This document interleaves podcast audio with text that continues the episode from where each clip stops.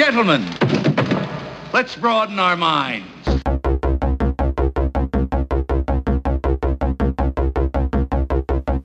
Who has a mixtape? We do, we do.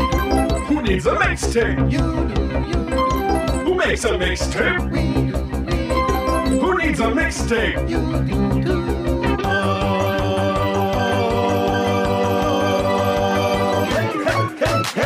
So come on and listen to our mixtape.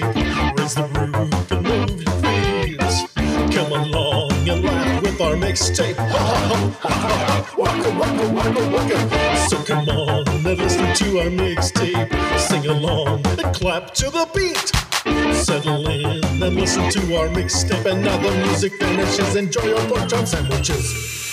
So here we are again for another, I don't know why we do this to ourselves, but we're here to do another episode of the Mixtape Podcast. I'm Jason Emmett.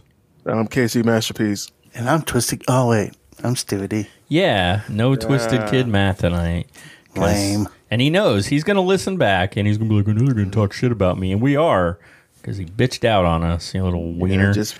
That's okay, we got Stewie D tonight. It's the best thing ever. So uh, tonight we've got a really fun episode, and we'll get to that here in just uno momento. Uh, but first we're going to do all those things we have to do uh, beforehand. Uh, thanks, everyone, that has been listening to the show and sharing the show. Uh, it's the numbers have been great, and we really appreciate it. But if you don't mind, to continue to, um, you know, share the show, give us a rating, five stars, ten stars if they let you go that high. We would really appreciate that. If you haven't done so yet, please head over to, you know, our Facebook page and join the fun there, or follow us on Twitter, Instagram, all that good stuff. We'll give you a little thing here in a minute telling you how you can find us on all of those things, but uh, we would love to see you over there. We've got some episodes coming up here where we are actually going to require the listeners. So we're going to do a couple playlists that you guys put together for the show. So we're going to need you for that. So if you're a fan of the show at all, might as well go over and do it. You just do it now. Do I not count when I do that? We talked about your little playlist on the industrial episodes, too. You, you know, you're, if you're going to give us a playlist, you should go back and listen to the episode. I did listen to it. Well, then you know we talked about it. Yeah. Jeez. So good to have you back. um, hey... One of the things we do a lot on Facebook is we share uh, upcoming concerts and things like that. And not only in our area, I will share any cool concert I see coming in any area, so that if you don't live around here, you know, you still know about cool mainly concerts. Our area. No, I do it for any area. Like, I'll post any cool concert I see. Mm-hmm. However, with that being said, man, this July here in town is going to be friggin' awesome. That's for us tiring. Here in Cincinnati uh, because July second. Third and fourth, we have free concerts going on. Sunday, Monday, Tuesday. If you're not within the Cincinnati area, you might want to make a road trip. No shit, man. Free concert. So free. So the um, the third, I'm sorry, the second is going to be our friend Art Alexakis and Everclear. They're going to be out here in Westchester. All these things are suburbs of Cincinnati, so if you're near the area, you can you'll make it. Uh, they're going to be out in Westchester here, Everclear, and if you haven't seen Everclear live, they're fantastic, and uh, we've we've had Art on the show. You can go back and listen to that episode. Great dude, great time, so we highly recommend that. Then we have on the second of July, right, we've got another um, festival going on, so it's all, of course, you know, fourth of July festival stuff. Right. I'm sorry, that was the second. On the third of July, which is my birthday. Birth. Uh, we've got the Gin Blossoms and Lit, so they're both going to be we here getting lit together on the second or the third of July. So that's going to be a lot of fun. We've actually, it's funny because we've been talking about the Gin Blossoms a lot and how we would like to have them on the show. Hopefully, we're going to get them on the show. We've reached out, and hopefully, we uh, get somebody from the Gin Blossoms on the show. Then comes July the fourth uh, with Collective Soul. Yeah. And a band that is kind of becoming very popular. Their name is Plush, which is weird because doesn't Collective Soul have a song called Plush? But so does uh, uh, uh there no, I don't know. Okay, well, I forget. I forget. I'm old. That's succinctly put, Stu. Uh, so this band Plush is going to be there, and apparently they're growing quite the uh, following. Stone Temple Pilots. That's who I was thinking of when I said Collective Soul. This is what happens with the old man brain fog. I do this a lot. So I forget you just play some yeah, band I just, in place. I just say whatever the fuck I want and hope that everybody believes me. It's, it's worked for a lot of Insert politicians. Band here. So I thought yeah. maybe it would work for me too. And they're going to be there as well. And Stu's a big fan of them. So hopefully, yeah. um, I actually reached out. We we don't typically talk to new bands, but I wouldn't mind having them on the show. They've opened for a lot of really cool people. And they're kind of growing, and it would it would be nice to give a newer band some uh, attention. I think they opened up for uh, the Christmas orchestra thing. Uh, Trans-Siberian? Yeah, I think they that opened up. That seems like a weird... Is she, she, the lead singer, either opened up for them or played with them? I can't remember. That's pot, who knows. Mm. Uh, but we've actually reached out to um, Collective Soul, and there is uh, they've responded, and I think we're going to have some of the members of Collective Soul on the show. Oh, um, nice. I don't usually like to give certain things away, uh, but we're also have um, just booked one of the, we've just scheduled one of the members from the band Styx. So we will be interviewing him for the show as well. So we got some really cool interviews coming up, so stick around for all of that. And again, please show love uh, to all the music we play here on the show and all the people we talk about, whether they be uh, you know, musicians or actors. Please, you know, go watch their movies or share their music and show them some love and support. And uh, you know, go onto Twitter and tell them you heard about you heard their interview here on the show. That would be awesome. Uh, so let's go ahead really quick, and we're going to play a little bit here that'll tell you how to find all of our social medias, and uh, you know, make that a little easier on you. You can go over and click on those, and then we will be right back after these messages. If you are a fan of the Mixtape Podcast, then you need to follow us on the social medias. And if you aren't a fan, well, then you should start listening. Become a fan, then follow us on the social medias. Here is how you would go about that. The easiest way to find us is by heading to the mixtape pod dot com and scanning the link tree. Or you can follow the direct links to each one. Facebook, Instagram, TikTok, and Twitter. We are on all of them.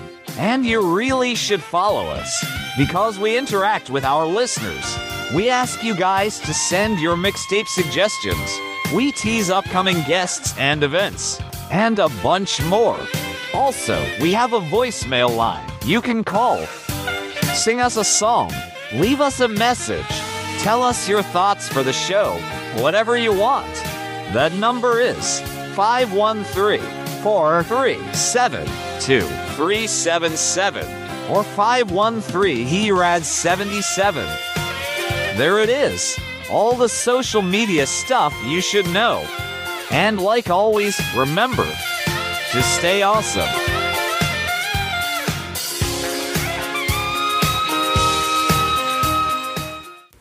Where'd my penis go? Oh, say C C Stu's here. Christ. You didn't, you didn't think I was going to not play that at some point, right? Whatever. So tonight's a little bit different. Um, it is a playlist, but it's not one any of us created. This we're, is we're recording naked as well. Yeah, that's not any different. I always record naked. I'm just yeah. used to be by myself when I do it, so that's fine. We uh, miss Kevin. Sorry about your luck. Uh, so... Tonight, we didn't create the playlist. Uh, in a weird sort of way, we all, everyone created this playlist. Well, if you were alive in the nineties, you created this playlist, or you helped. That's for sure. Uh, tonight, we're going to do a nineties one, and here in a few weeks, we're going to do the eighties one. I thought it would be really cool to, instead of us picking the songs for once, going back over the entire decade of the nineties and talking about the number one hit from each year. Now, Billboard puts together a list called the Billboard Year-End Hot one hundred Singles. They do this every year.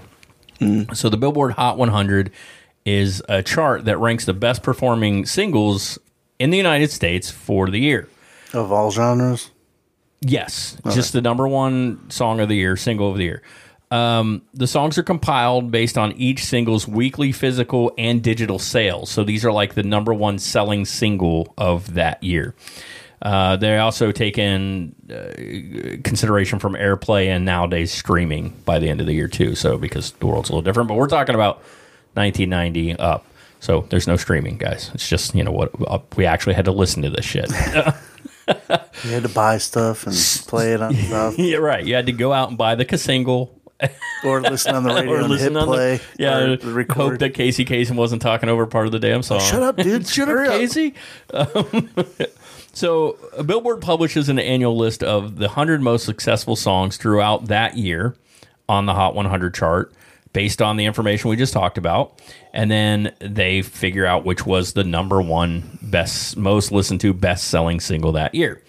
So I thought it would be fun to start with nineteen ninety, go all the way up through and list the number one single for each year and talk a little bit about it.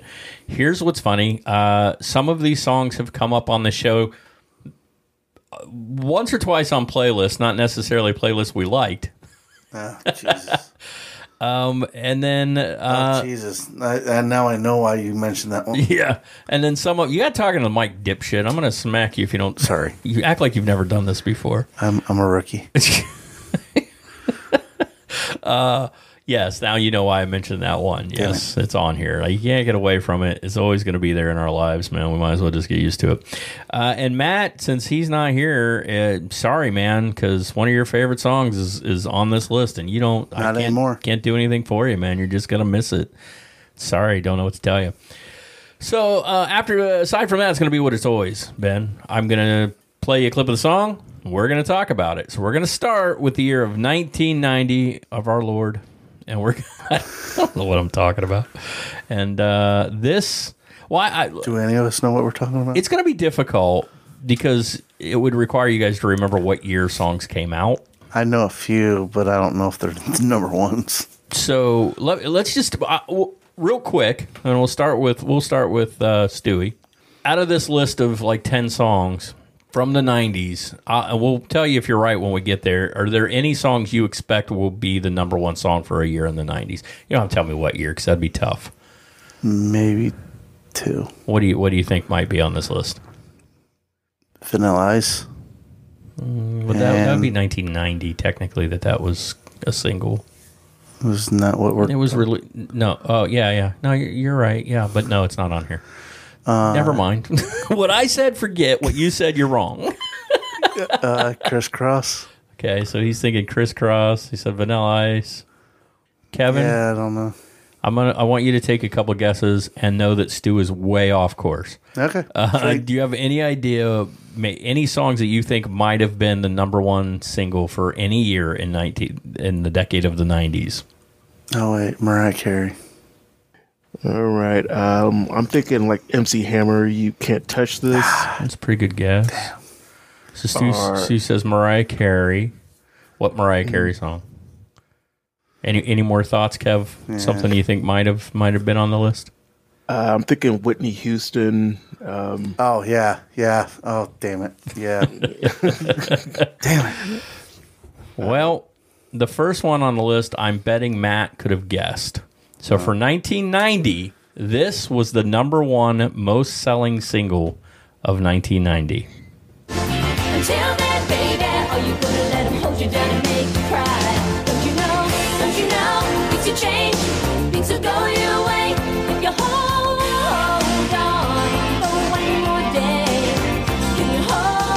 Yep, nineteen ninety, Hold On, Wilson Phillips. Damn, uh, I love that song, but I didn't realize it was number one. Released in February, so right at the beginning of nineteen ninety. It held up, huh? The lead single from their uh, debut studio album, uh, Wilson Phillips. The song topped the U S Billboard Hot one hundred for a week in June nineteen ninety and was the most successful single of that year in the United States. The song won the Billboard Music Award for a Hot one hundred Single of the Year.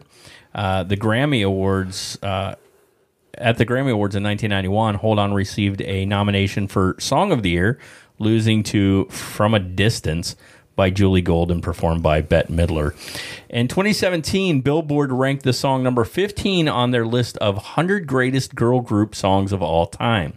Hmm. Uh, so Chyna Phillips actually wrote that the song's lyrics, um, while she wrote the song's lyrics while battling substance abuse, as well as being in a really bad relationship, as she said. Mm. Um, she explained to Kelly Clarkson, I guess, on her show, I just said, if I don't change my course, I'm going to be in a lot of trouble. Uh, so producer Glenn Ballard presented the track to the group, noting it needed lyrics, and Phillips based the lyrics off the principles taught in Alcoholics Anonymous, especially the idea that uh, each day had to be taken one day at a time. The next day, Phillips returned with Hold On and sang it for the group, and uh, they all loved it, and it has become one of those massively huge inspirational songs for everybody. I love that song. It's a wonderful song. It, song. It really is. It's like you hear it and you just you start getting pumped up. You're like, yeah, I could do anything, and you can't. But you know, you think uh, you could. Well, try. It's almost like I Believe I Could Fly. You know, it, uh, it, you like peeing on children? No, I don't like peeing on children. No, he does. I mean, amongst other things, I don't know. I mean, did he ever pee on a kid? I don't know. He might have. He's weird. Yeah, he, uh, yeah, according to that one tape that was circulating like in the early two thousands. Well, I knew he peed on people and he messed with underage people, but I didn't know the two things crossed. Don't cross yeah. the streams. Let's just, right. Uh, I didn't know. I don't know. You know, I, sometimes when I hear weird stuff, I catch enough, and then I veer in the other direction. I'm like, oh, that's gross. I don't need to know. Two girls, one cup. Yeah, I don't need to see that. I know. Matt and I had a whole discussion about this the other day. I've that never weird, seen it, but I know what yeah, it's all about. That weird sense of morbid curiosity that most people have, I, I don't. don't have it. So no. People will be like, you got to watch this. I'm like, no, I, I suspect I don't. I have a pretty good feeling I don't need to see that yeah, ever. Yeah, no, no. We don't need to talk about it. Uh Yeah, so, yeah. I have seen cake farts, though, Stu. And so that is awesome.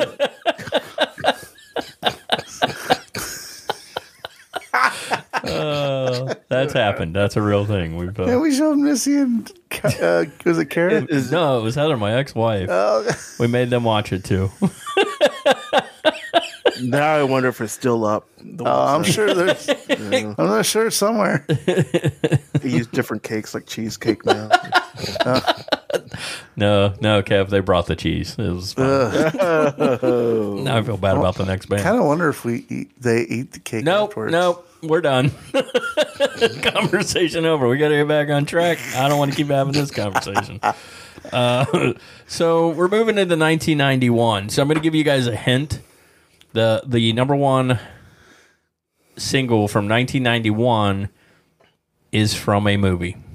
But it's ninety-one, so don't go too late here in the mm-hmm. decade. It's from an action movie. Batman. No, uh, that I'm would be nineteen eighty-nine. Guns N' Roses, maybe? No, they didn't have a nope, movie. Not Guns yeah. N' Roses. Nah, Welcome to the Jungle was in... Um, but it wasn't made for nah, the movie. No, but it wasn't made for the movie. Mm-hmm. This was made for the movie. Uh, so for nineteen ninety-one, no, it's not. It's not Kenny Loggins. Okay, okay. No, it's, I'm done. It's, it's, it's, are you now? Are you? Are you sure?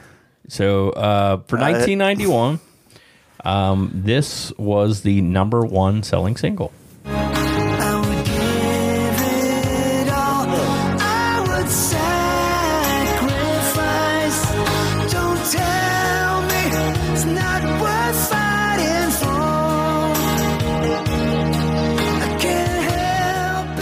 Yep, yep.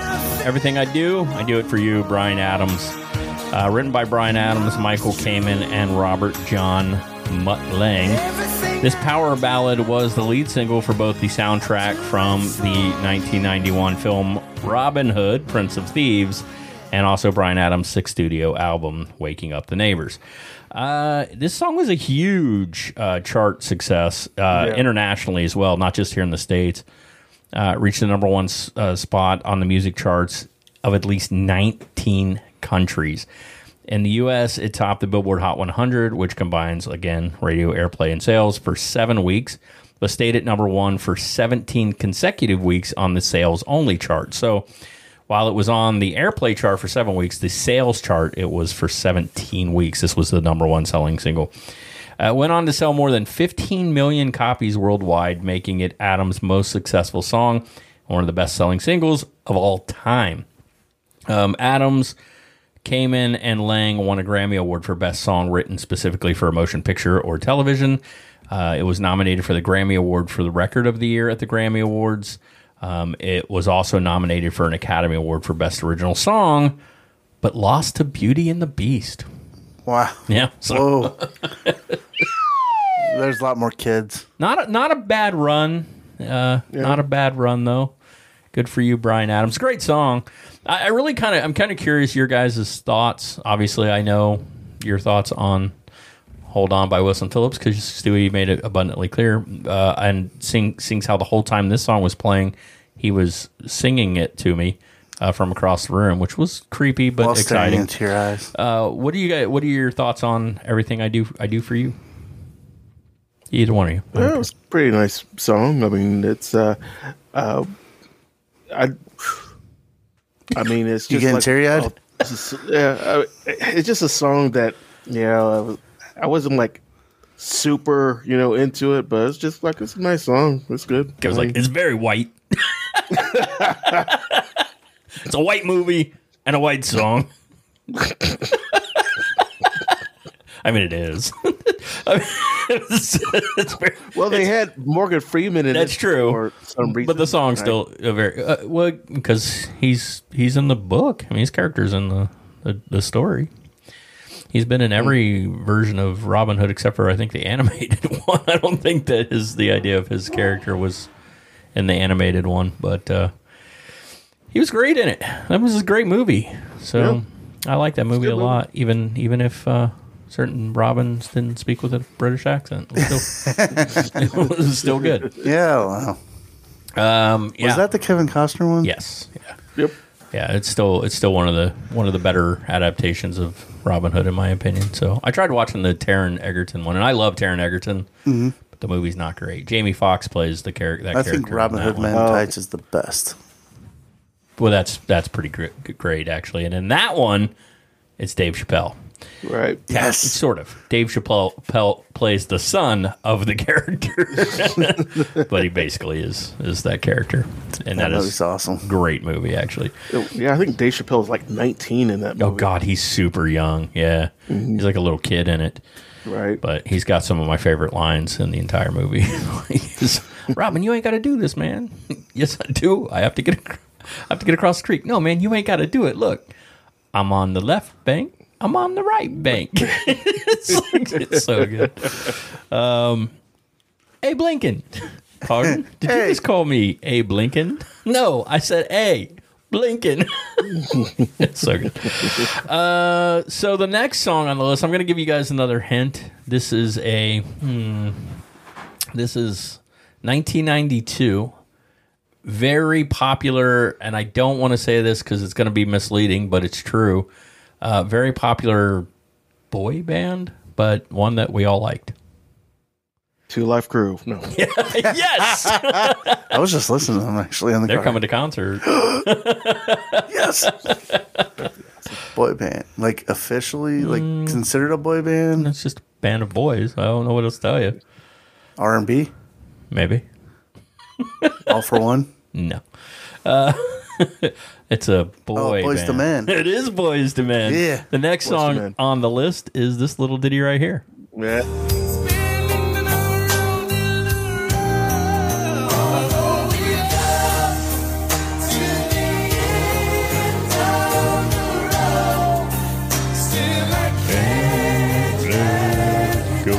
Hey, baby. Obviously, this song has been talked about on this show before because this is Into the Road by Boyz two Men, which is off what soundtrack? Seriously, guys. Uh, Boomerang? Boomerang. It's off the oh, Boomerang yeah, soundtrack. Yeah, yeah, yeah. Uh, the song was yeah. released in June of ninety-two, written by Babyface, Antonio, L A. Reid, and Daryl Simmons. Uh, in the U S, it spent a then record-breaking thirteen weeks at number one on the U S Billboard Hot one hundred. A record broken later that year by Whitney Houston's uh, fourteen-week run uh, with I Will Always Love You. Boyz two Men would later match Whitney Houston's record with the song I'll Make Love to You, which spent fourteen weeks at number one, and that's in nineteen ninety-four. Then they uh, and then reclaimed the record with One Sweet Day, the duet they did with Mariah Carey. Right. So they, they you know, they just kept coming back and taking that record right back mm-hmm. from everybody. That song spent sixteen weeks at number one from nineteen ninety-five to nineteen ninety-six. Uh, it was also ranked by Billboard as the sixth most successful song of the decade, nineteen ninety to nineteen ninety-nine. Nine, nine, nine, nine, nine, nine, nine. Uh, it was certified platinum by the R I A A. And uh, I, I, can't I don't have to hit the button. I have to fuck up way worse. If I did it every time, I just fuck up a little bit. This would just be one whole show of us playing The Stroke by Billy Squier. That's all the show would be. That's a good song. This is a great song. But uh, so the song or the song was certified platinum by the R I A A for uh, shipments of over one million units in the United States alone. The song was also uh, won for Best R and B Performance by Duo or Group with Vocals at the uh, nineteen ninety-three Grammy Awards. Nice. Yeah. You know, putting the list together. Are we going to see a pattern, though? With, like, uh, ballads being the number one? Maybe.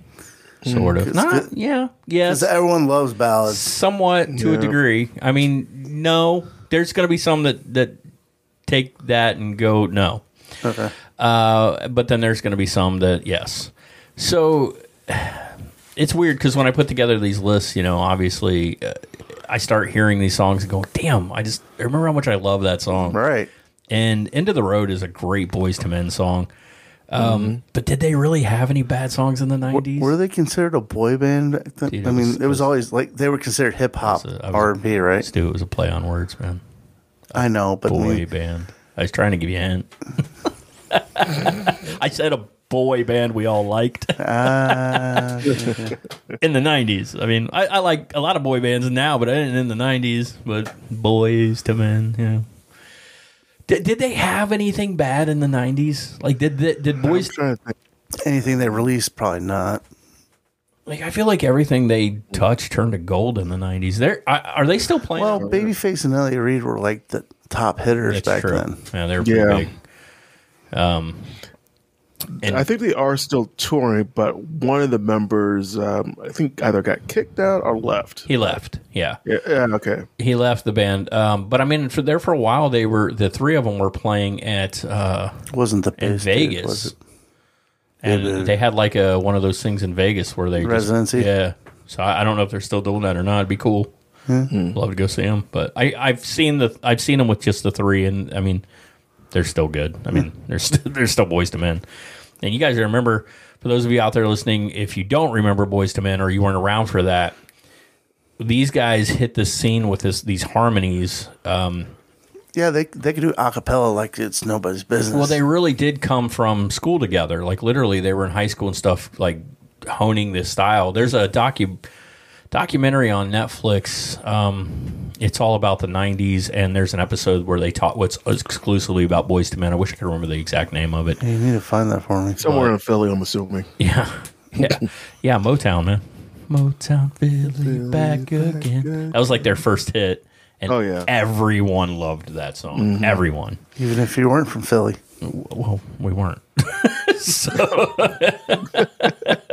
So it was okay, and then they then they started showing up on uh, Fresh Prince of Bel Air all the time, and remember that it was Boyz two Men were on Bel Air all the Fresh Prince of Bel Air all the time because yeah. they were all from Philly. So, um, all right, so we are going into nineteen ninety-three. Uh, there's already been hints dropped at the number one selling single from nineteen ninety-three, and if you guys were paying close attention, you would know what it is because we just talked about it. Can anybody tell me what the number one selling single from the year of nineteen ninety-three was? Hmm. It's been brought up at least twice already. Really? Once by Kevin, once by me just a few seconds ago. Seriously? Yeah. All right. Wait for it.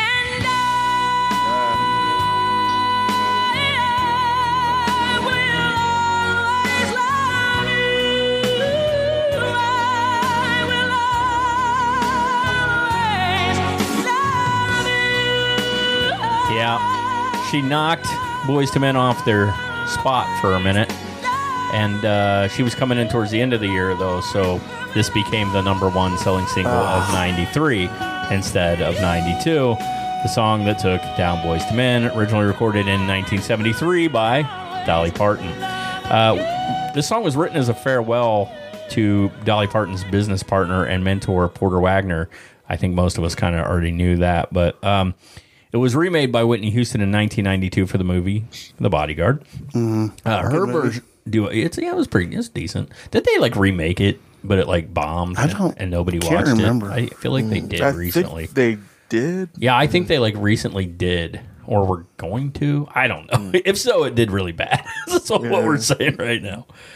Uh, Houston's version peaked at number one on the Billboard Hot one hundred for a then record-breaking, like we said, fourteen wink, week, winks. See? See, Stu? Yep. That's when I need to hit the damn yeah, stroke sound. Stroke. There you go. fourteen winks. Said it ain't no joke. It's a conscious failure. Just having a stroke. Red leather, yellow leather, red leather, yellow leather. Blah, blah, blah, blah. Royal King. Shut up, Stuart. Aurora Borealis. fourteen weeks.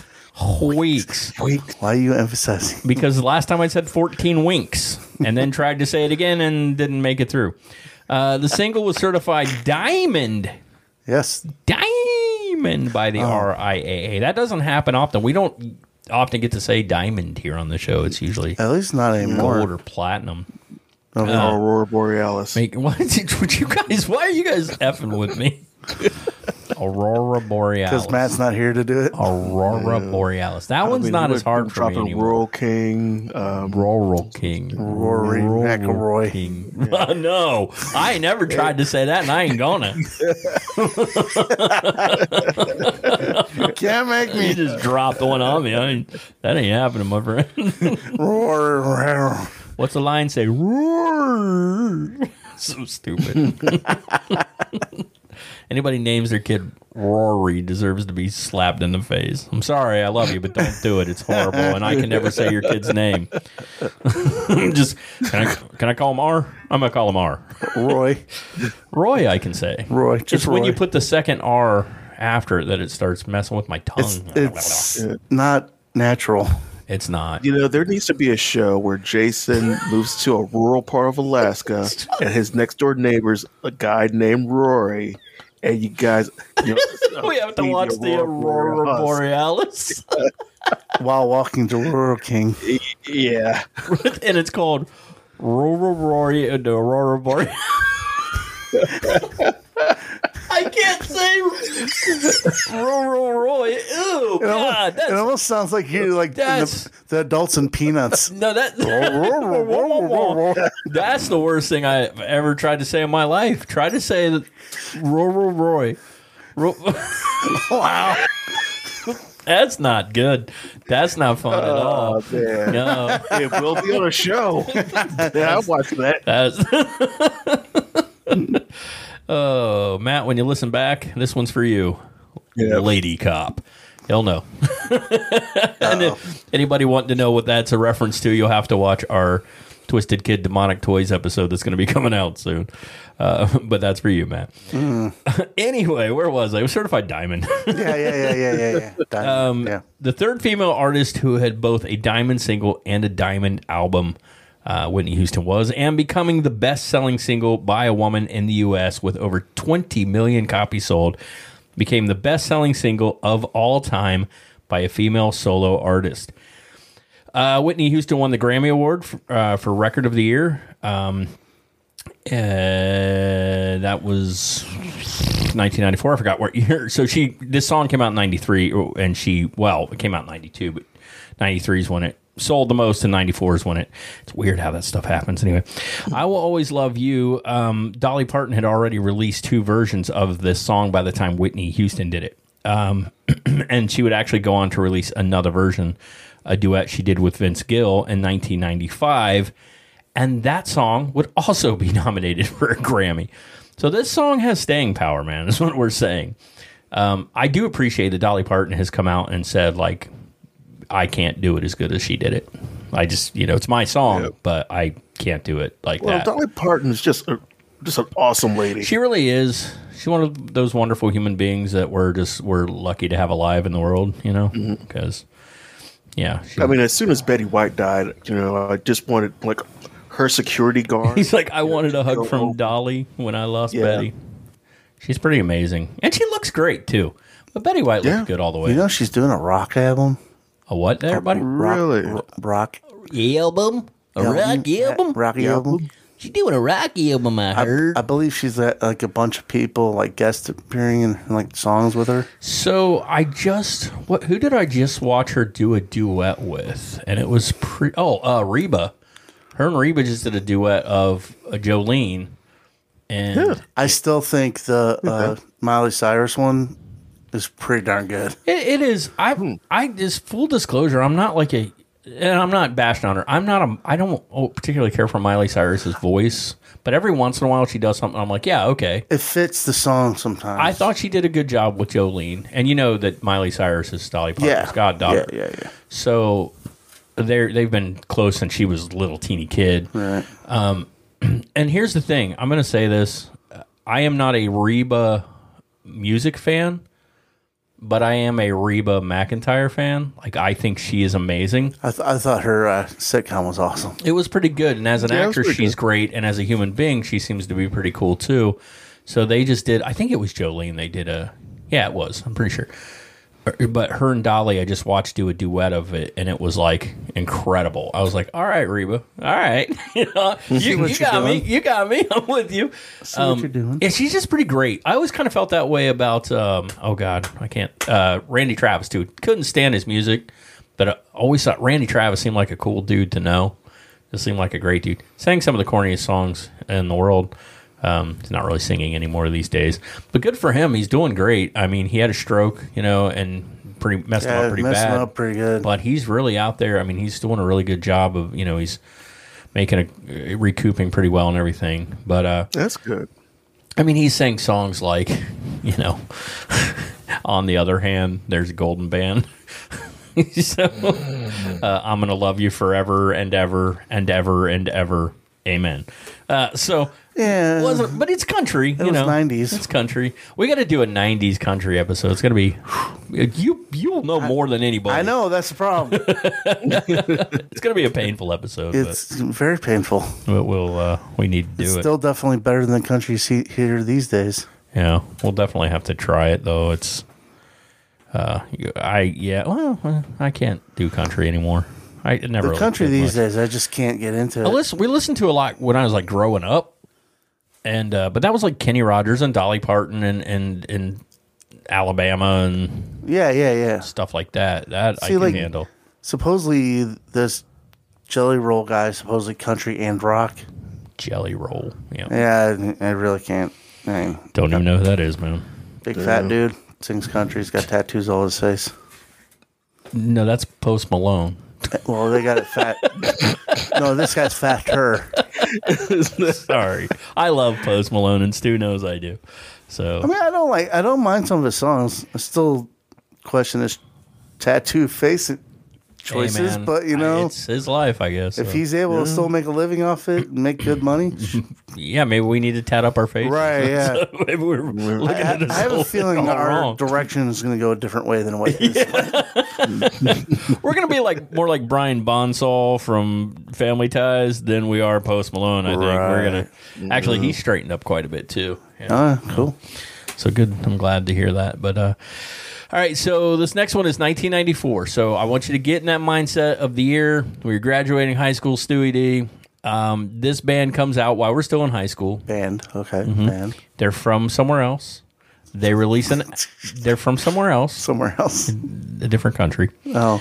They release an album and everybody loses their mind. Everybody loved this album. Metallica. Is not from a different country. Oh, I thought they're, I thought Hetfield was a Canadian. That doesn't count. It's considered a country. I mean, it counts, but it doesn't count. Uh, do you guys have any guesses what band this might be? Not from here. A band. Not a ballad either. This is not, not a ballad. A ballad. Okay. okay. Um, not a ballad. Oh, oh, um, oh. See. Ace of Base. Ace of Base. Woo. Under the pain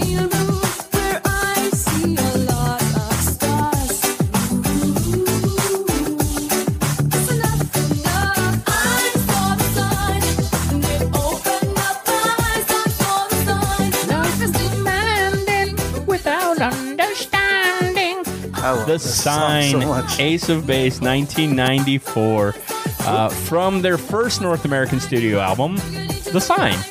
Uh, and their re-release debut solo or studio album, Happy Nation. That wasn't a, uh, a re-record or remake. Remake, was it? No, their other song was. Ah, okay. Um, All That She Wants. Okay. Uh, so The Sign was actually a re-release, though, for them. They actually had originally released it off their first studio album, Happy Nation, from nineteen ninety-two. But then they released it here in the United States. It was released as a single European thing, and then they mm. put it on The Sign for the U S release. It's a whole thing. Fantastic song. So they did that because the single hit number one in Europe in November of nineteen ninety-three. So that's why they re- they released it here ah, in the United States so to see what happened. They give a shout out here. It hit number one in the U S on December uh, in December of nineteen ninety-three. So a month later, it, it hit number one here. So it topped the Billboard Hot one hundred for six non-consecutive weeks in the United States, which allowed Ace of Base to become the first Swedish group to simultaneously have a number one song and album on the Hot one hundred and Billboard two hundred, respectively. Uh, consequently, the song was ranked as the number one song of nineteen ninety-four on Billboard's year-end chart. The song was ranked at number sixty on the Billboard Hot one hundred all-time top songs for the first fifty-five years of the Hot one hundred chart. Nice. And it received a nomination for a Grammy Award for Best Pop Performance by a Duo or Group with Vocals in the nineteen ninety-five Grammy Awards. Everybody loved this song, Stu. Yeah. Um, yeah, I remember yeah, when sure. this album comes out, right? And like everybody I know was like freaking out. Like we never heard anything like this. It was real poppy, but it also kind of had a little R and B thing going behind that pop. Um, really cool vocals and stuff good like dance, that. Dance music. It was a good dance track. Yep. Um, this song, this was so popular. This was in nineteen ninety-four, so uh, Stu and I are about to graduate high school. And I remember I graduated high school, and me and uh, a couple friends got to Colorado because my mom was living out in Colorado. And I remember being out there, and my mom driving to the record store with us and buying this album herself. Nice. Yeah, so that's how... Uh, hugely popular it was. Uh, Kev, how did you feel about Ace of Base and The Sign? Uh, I always just kind of thought, think of Ace of Base as just nineties ABBA. I mean, it's very aptly put. yeah, yeah. You're not, I, mean, song, right? I mean, you are smack yeah, on. Yeah, like you are yeah. not off with that. They are very right. they had to be highly influenced by ABBA, right? Very much so. Had to be, which. Again, rightly so. ABBA, and not disco, so ABBA. They, they had that high range. Highly influential band who's been mm. around forever in one form or another. Everyone knows. Yeah, didn't they just bring out cool. another album? ABBA uh, did. Yes, actually, like last yeah, year. Yeah, they did. I believe they did. I thought one of them. It would died. be cool to see them like sing each other's songs. Ace of Base does ABBA, and ABBA does Ace of Base. I bet you right. Ace of Base has performed an ABBA song before. Oh yeah, they I probably bet had they to. have. I, I, I mean, in order that. to leave the country, they probably had to sing one ABBA song. Gotta, nobody gets out of here without singing ABBA. Yeah, singing the blues. Everybody can name at least one ABBA song, and I would get, I would bet that everybody can name two to three ABBA songs without mm. without flinching. Everybody's going to say the same one if they're not a big ABBA fan, right? Dancing Queen ah. is going to be the one. No. I was thinking it, but I wasn't sure if it was that. Oh, yeah. Mamma Mia, Mia, Fernando, uh, Loser Takes It All, or Winner Takes It All. Loser's about to fall. Yeah. I mean, everybody knows that. I was, well, I was thinking that uh, Dance Queen, but I'm like, yeah, that's that, ABBA. That's not right, is it? That is, that is okay. correct. So, all right. So we're moving into nineteen ninety-five at this point, right? And things are going to take a big shift on you guys. That's right. It's going to shift all over your face. Mm-hmm. We aren't, Ew, gross. We're not going ballads. We're not going pop. All right. Yeah. We're going a totally different direction. Metal. This is nineteen ninety-five. Mm-hmm. And some very particular style of music is starting to get extremely popular. New metal. In the nineties. And so this person who is no longer with us, this oh. is your hint, passed away not that long ago, gives us this song in nineteen ninety-five. And it's an instantly, massively huge... Chris Cornell. No. Stu's really stuck on the metal thing. Kevin, no, that, no that's alternative. You got any guesses? Ooh. And we just lost him, right? Very recently, yes. Mm. Within the last, what, year? Oh, Actually, shit. I think they just released how this person died. But they died a while, few months back. No, here, here you go. Ready? Yeah. Tell me, why are we so blind to see that the ones we heard are you and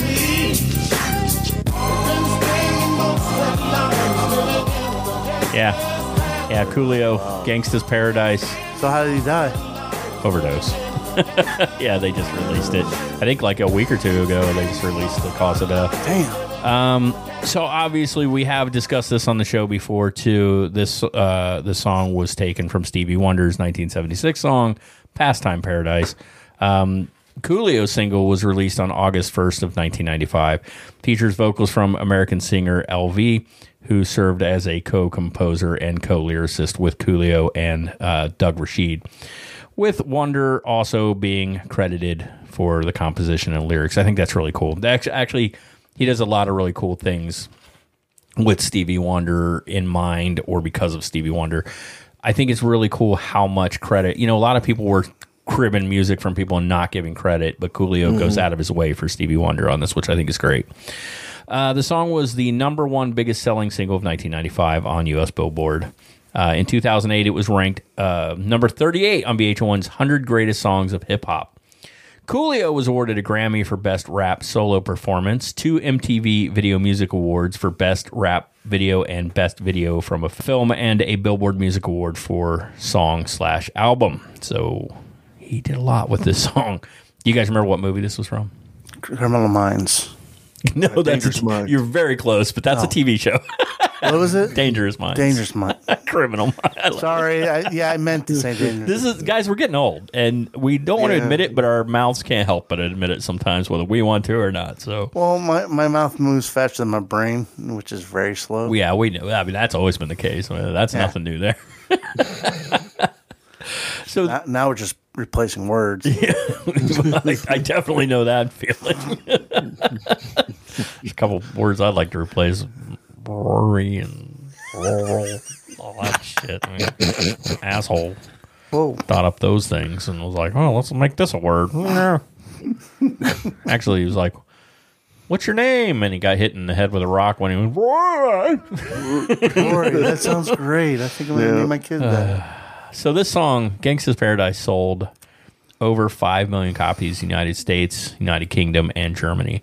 Coolio performed this song live at the nineteen ninety-five Billboard Music Awards with L V and Stevie Wonder, and then at the thirty-eighth Annual Grammy Awards with L V.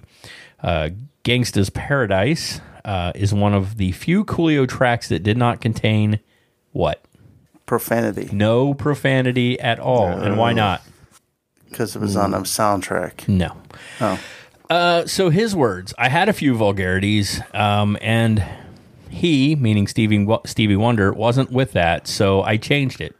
Once he heard it, he thought it was incredible. So Stevie Wonder didn't like the profanity in it, and Coolio changed it for him. Uh-huh. And so this song has cool. no profanity, no, it's not vulgar in any way. And it's oh, awesome. it, it's very awesome. That's good, man. Uh, it is It is a great, great song. I didn't like, see that coming. Was like there are certain like rap tracks that just sort of stick with you, and like we'll be talking about it here soon. We're doing another, uh, we're doing our, our nineties rap mixtape. Uh, we've talked about some eighties rap and some nineties. That's all I've been listening to lately is nineties rap. I, I do that sometimes, man, where yeah. it's like I'll just get in my car and I'll just uh, put on nineties Tupac, rap. Tupac, I miss that dude so uh, much. They've got that documentary coming out oh. called uh, is it Mama or Dear Something. Mama. Dear Mama. Yeah. Yeah, it looks pretty cool. I kind of want to see. It's about him and his mom. I think it's in May or something. Yeah, it's on Hulu. I th- Is it Hulu or Prime or one of those? One, uh, one of them. I really kind of want to watch it um, just yeah. because his mom seemed like just this awesome human being, and um, the way she brought him up and everything, it looks now, really cool. Not to go off track again. We but, do. That's what we do. Uh, mm. If none of you guys have been watching Wu- uh, the Wu-Tang... You need to. I did. I watched the first. Uh, it's friggin' fantastic. But you know that's not true, right?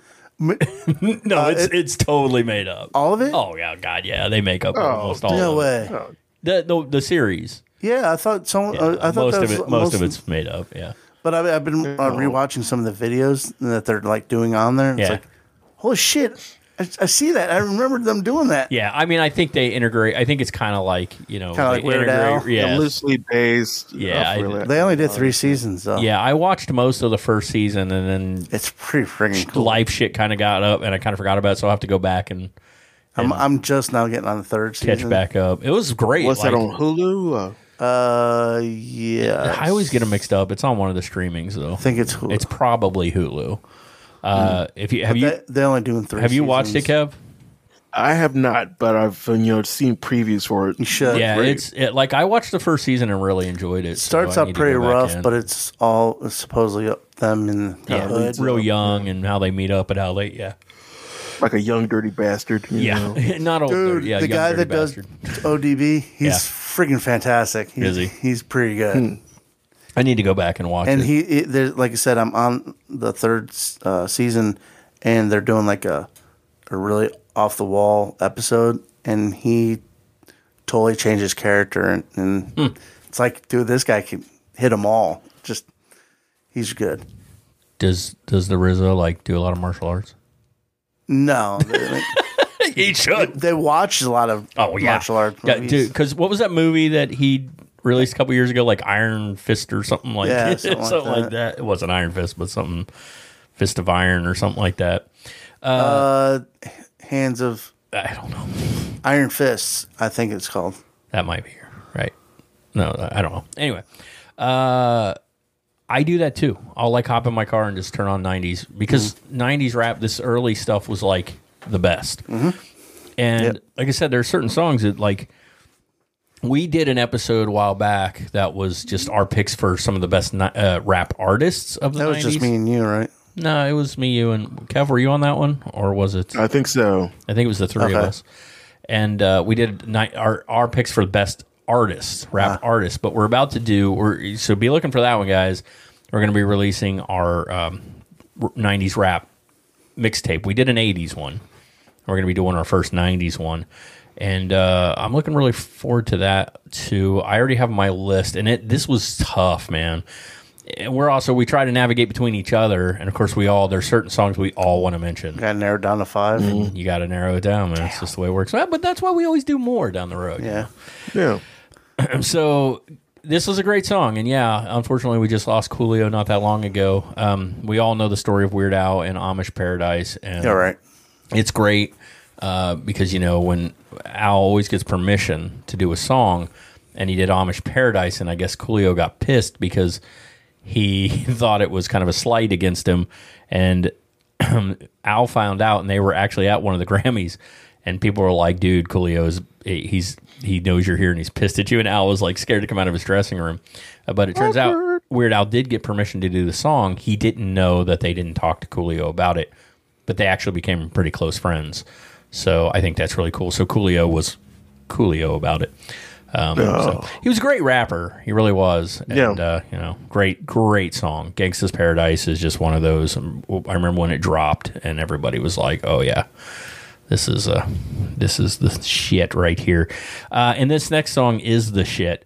Um, does anybody want to take a guess at what nineteen ninety-six's most sold single of the year was? Metal. No, God, Just no. Kidding. It's not metal. We've talked um, about it. Let me guess, like country. Snoop.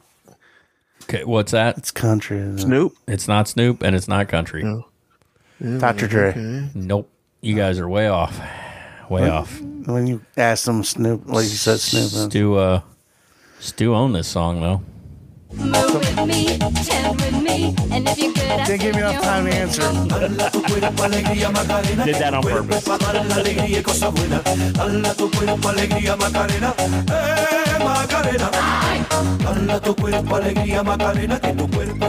All right, so the Macarena was so close. we uh, we recently talked about this song. Anybody remember what episode we just talked about this song on? Oh, um, the songs we hate.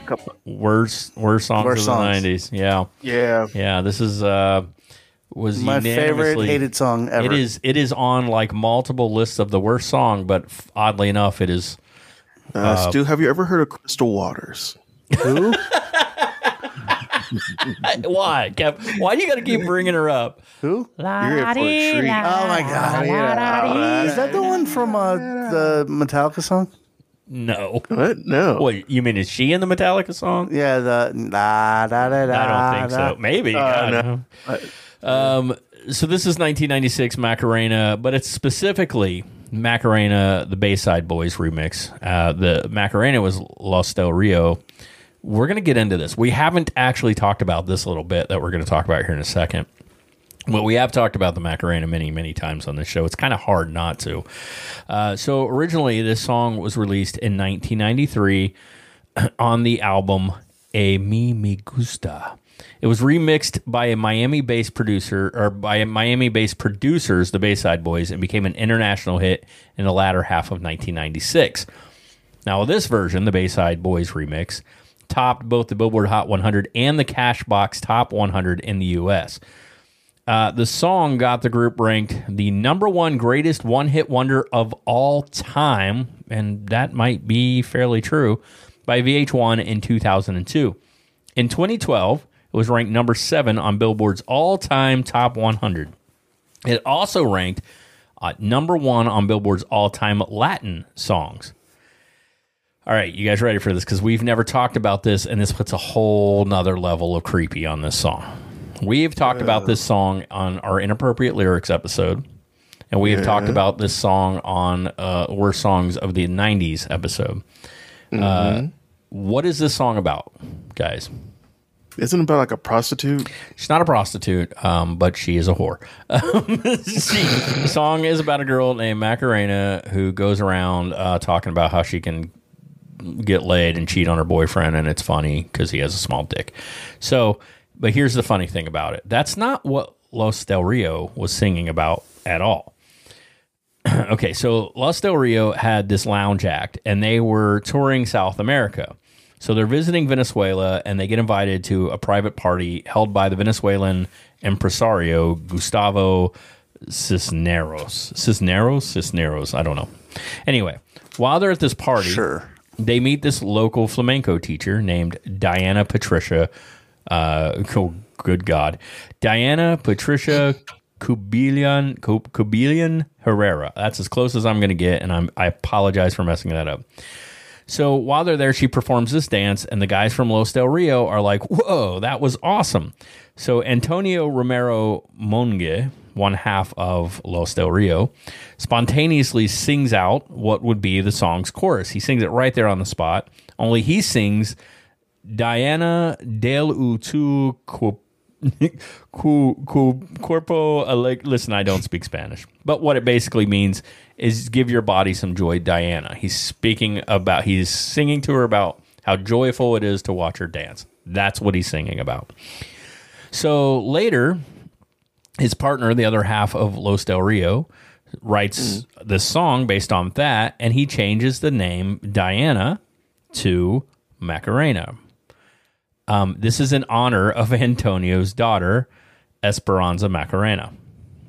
So I'd say it's really inappropriate, inappropriate since the song is about a slut. Yeah. But it actually wasn't when they wrote it. That's not what they wrote the song about, okay? They wrote the song about being joyful when you dance and doing this cool dance. So the song finds its way to Jammin' Johnny Carride, a radio personality at Power ninety-six in Miami. He really likes the song. Fuck Johnny. yeah, fuck you, Johnny. uh, he really likes the song, so he takes it to his supervisor at Power ninety-six, who tells him to create an English language version of the song. So then he recruits his partners at Bayside Records, Mike in the Night Trie, and Carlos de Yarza. And they create. I love these names, right? By the way, they Mike in the Night. That's pretty good. Uh, Johnny Carride and Mike in the Night on at five, only at Power, Power, Power ninety six. yeah. So they create Macarena, the Bayside Boys remix, and they add all the English language stuff and add the storyline with their girls singing and. Yeah, they changed the song. I guess for Los Del Rio, it's okay because they made a lot of money. But if he'd have probably known that they were going to basically make his daughter sound like a slut, they might not have done it. Um, anyway, it spends fourteen weeks at number one on the U S Billboard, Billboard Hot one hundred chart, becoming one of the longest runs um, atop the Hot one hundred chart in history. The single spent its final week at number one on its forty-sixth week on the chart, recorded as the latest number one single uh, in Hot one hundred history. I know I'm a hypocrite, but I fucking hate that song. Billboard ranked it as the number one song for nineteen ninety-six. He says he's a hypocrite. We've told the story before because he owned the C D. I owned the C D. I, I listened to it all the time, and then eventually I got so sick of it. So you still I, got it? I threw it out the nope, window. You threw it out the car window. Yep. Oh, Frisbee. There. Yep. Uh, it was my sister and her friend were in your car. Yeah. And they kept hit, they kept hitting, hitting repeat. repeat, repeat, repeat, and finally Stu reached over, hit eject, and chucked it right out the window. So, uh, you know, it was catchy, and it's still catchy. We're not going to lie. I no. mean, it's, it's catchy. Yeah. It's um, an earworm. It is. If you will. It is. And I totally get when when we're talking about the greatest or the biggest one-hit wonder of all time, and they say this song might be it. I, that doesn't shock me. No. The only song that I can think of... It disappoints of, me, but it doesn't shock me. It disappoints me.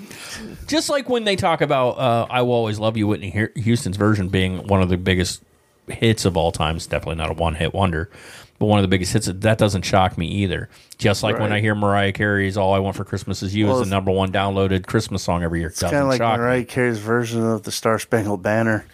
Um... Yeah, I mean, there's certain things that are just, like, notorious, right? Right. The only song I could think of that might even come close as another one-hit wonder is recent, and that might be Gangnam Style. Oh, yeah, I forgot about that. Mm. Thank God. Which Psy is not a one-hit wonder in other countries, just here in the right. United States. Gangnam Style's catchy, too. I mean, it, it just, yeah. it's hey, yeah, but the thing is, though, it's like, shut up! Just well, like Macarena. It's when you hear these things over and over and over, you just start getting like, all right, it's a little too much.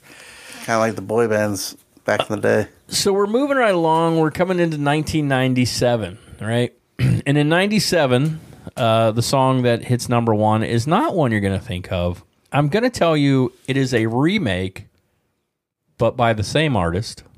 So this artist, he's very famous... more in the seventies, but he's always been around. He's still around. He's very, very, very famous, and there was a reason in nineteen ninety-seven why he remade one of his own songs. Anybody want to take a guess? John Bon Jovi. Did not remake one of his own songs that no. I'm aware of. Oh, wait, no. He made a song that was similar to his... Yeah, never mind. Yeah. No guesses? No guesses? You'll know. Like, uh, it, you know, you'll be like, oh. Remake uh, of their own song. Yeah. There's a very specific reason why in nineteen ninety-seven something happened, and that's why he remade Eric his own Clapton, song. Eric Clapton, maybe? Nope. Yeah, yeah. ninety-seven, ninety-seven. You ready? Yeah. Yeah, go ahead. And it seems to me you lived your life like a candle in the wind, never fading with the sunset. When the rain set in, and your footsteps okay. will always yeah, Ni- uh, Elton John.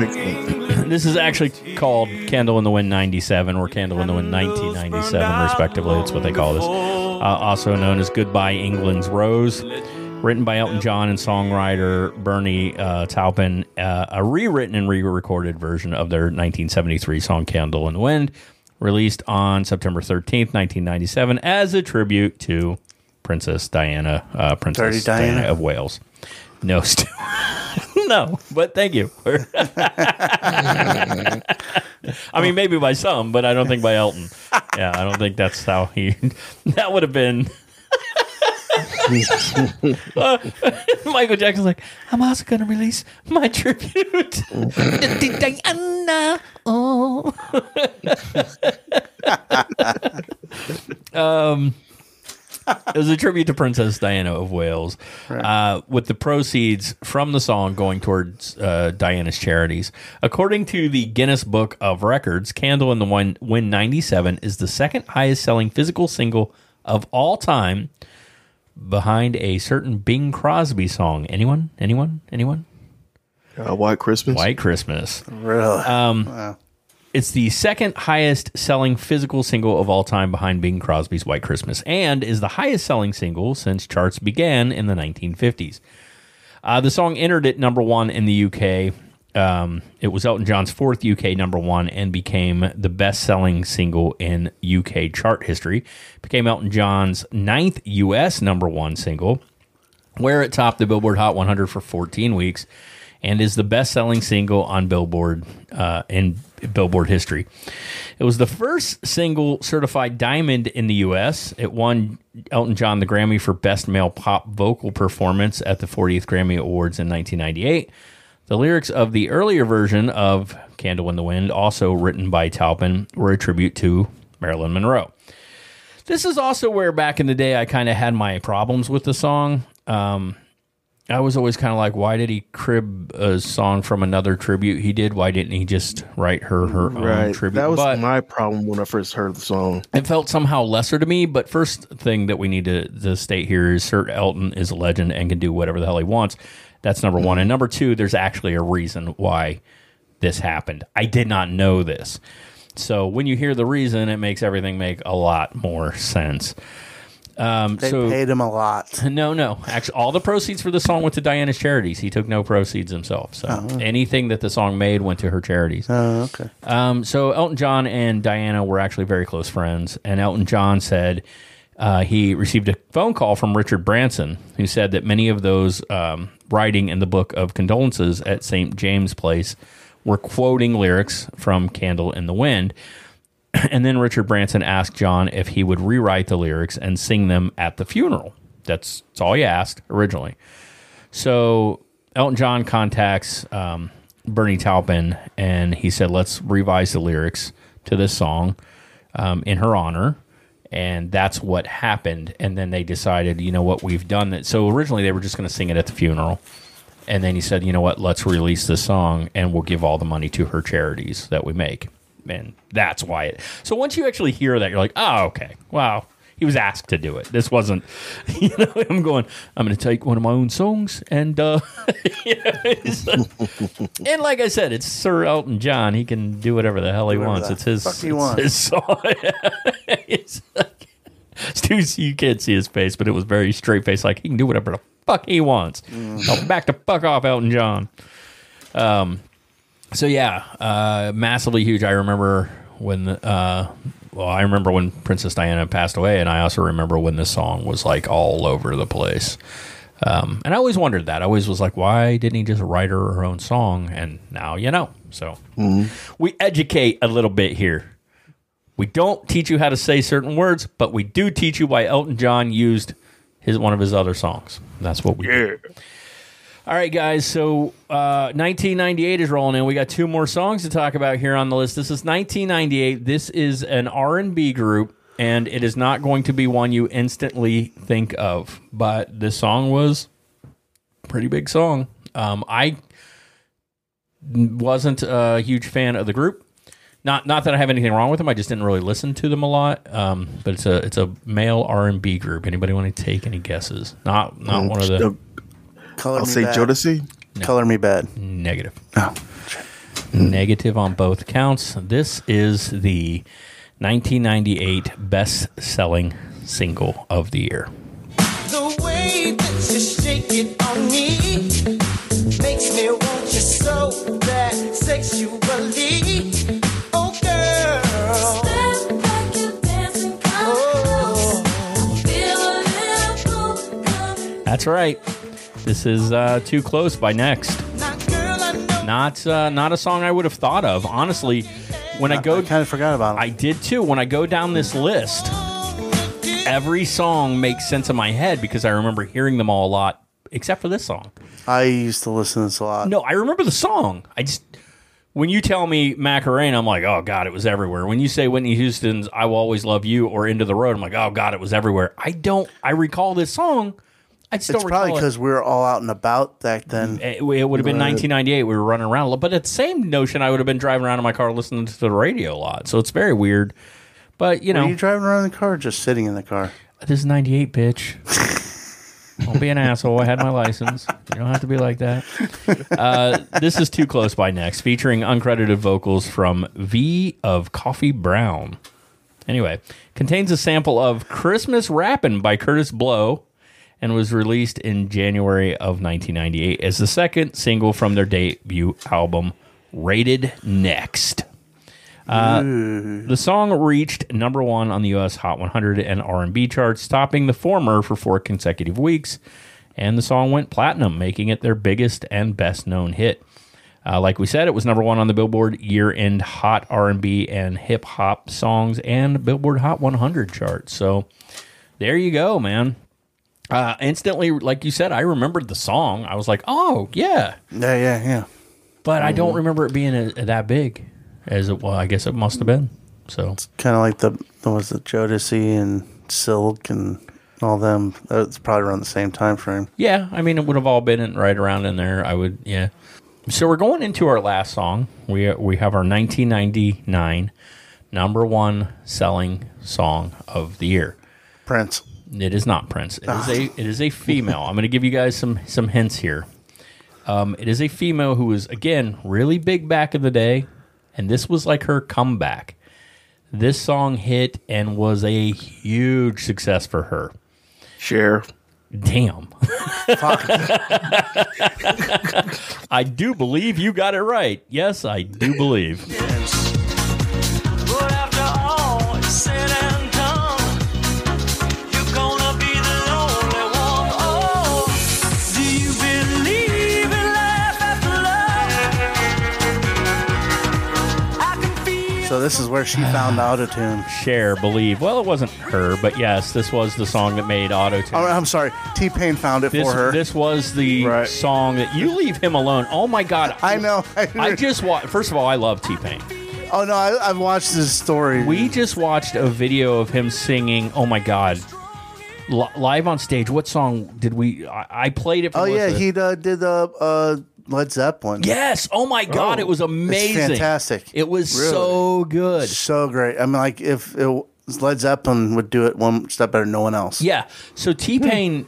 People don't know this. Like he, all he did was figure out you can use the auto-tune to make a cool effect on voices, which is what they did on this. And he's right. like, I didn't originate it, and everybody blamed it on me. He's like, but like, oh, you ruined everything. But he is talented as hell. The man is. He yeah. can sing. Yeah. He's very and just if you watch interviews with him, the nicest dude. I want to hang out with T-Pain. T-Pain, come on the show, hang out with us. We'd we'd love to have you. Now everyone uses auto-tune. It's true. Yeah. yeah.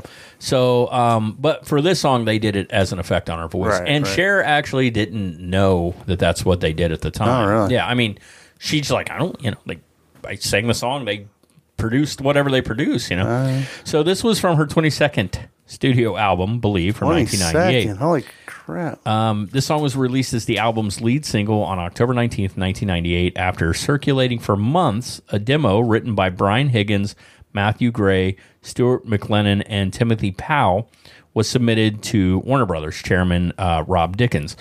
So he Dickens was actually scouting for new songs for Cher's new album, and he heard this song that they had created, and he liked the chorus, but the rest of the song, not not so much.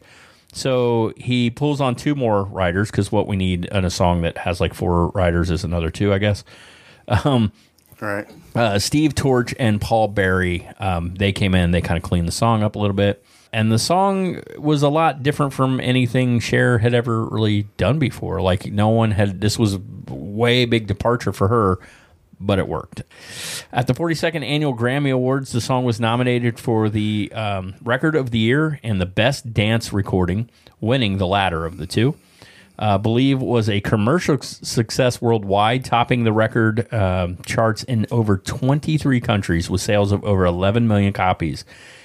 This is obviously Cher's most successful single, uh, only being beat by the one she did with Beavis and Butthead. No, I'm just kidding. Um, this, was she, this was Cher's most most successful single and one of the best-selling singles in music history. Believe was the biggest-selling song of nineteen ninety-eight in the U K and remains the highest-selling single by a solo female artist. And she didn't have to show her butt cheeks to do it. Oh, uh, but she definitely shows a lot of body. And, yeah, she yeah. does.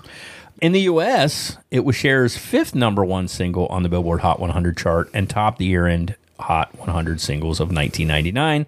The music video was nominated for Best Dance Video at the nineteen ninety-nine nice. M T V Video Music Awards.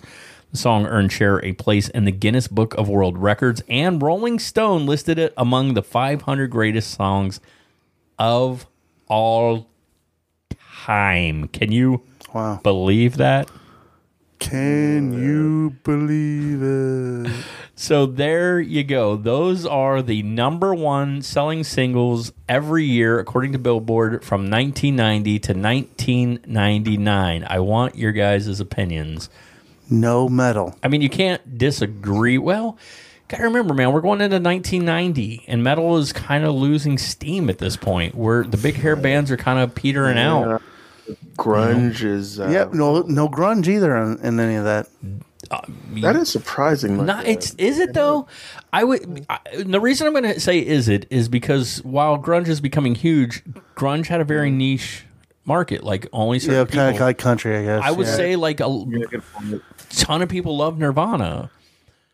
But you got to understand, have you noticed uh, one thing a lot of these songs had in common? They were either ballads or they were dance songs. Right. Hey, you know who didn't love Nirvana? Courtney Love. Oh, she loved their money. Yeah, the money, but that's a different story. Uh, I mean, Dave Grohl doesn't have a lot of love for love, that's for sure. Um, oh, dude, I can't wait. They're, them coming on tour, but man, it'd be nice to see them again, or for the first time actually. Again. I was gonna say, when did you get to go see Foo Fighters, asshole? You never. I'm just curious on who they're gonna have their drum- as their drummer. Don't know. I think they should let his son continue with them. Well, I think if he's he wants in school. To. I don't know. If I he think wants he's in to. School right now. So I'm... Hey, man, if they, you ever had a reason to drop out, it's uh... no shit, right? No, I'm not. I'm not. Don't drop out of school. You're, you're, right. you're wonderful. Um, but did you notice, like, all, a, a majority of these songs were either dance songs or ballads? Mm-hmm. Very pop heavy dance. That's why songs. When I, I said the, at the beginning, I was like, we're going to have a lot of ballads. Yeah, and you did have a lot yeah. of ballads. And then mm-hmm. the, almost all the remainder were were dance, like Ace of Base, Macarena, Believe. You got a rap in there, though. You Coolio. did. Coolio managed yep. to land in there, which was really cool. And, um, I, I appreciate that.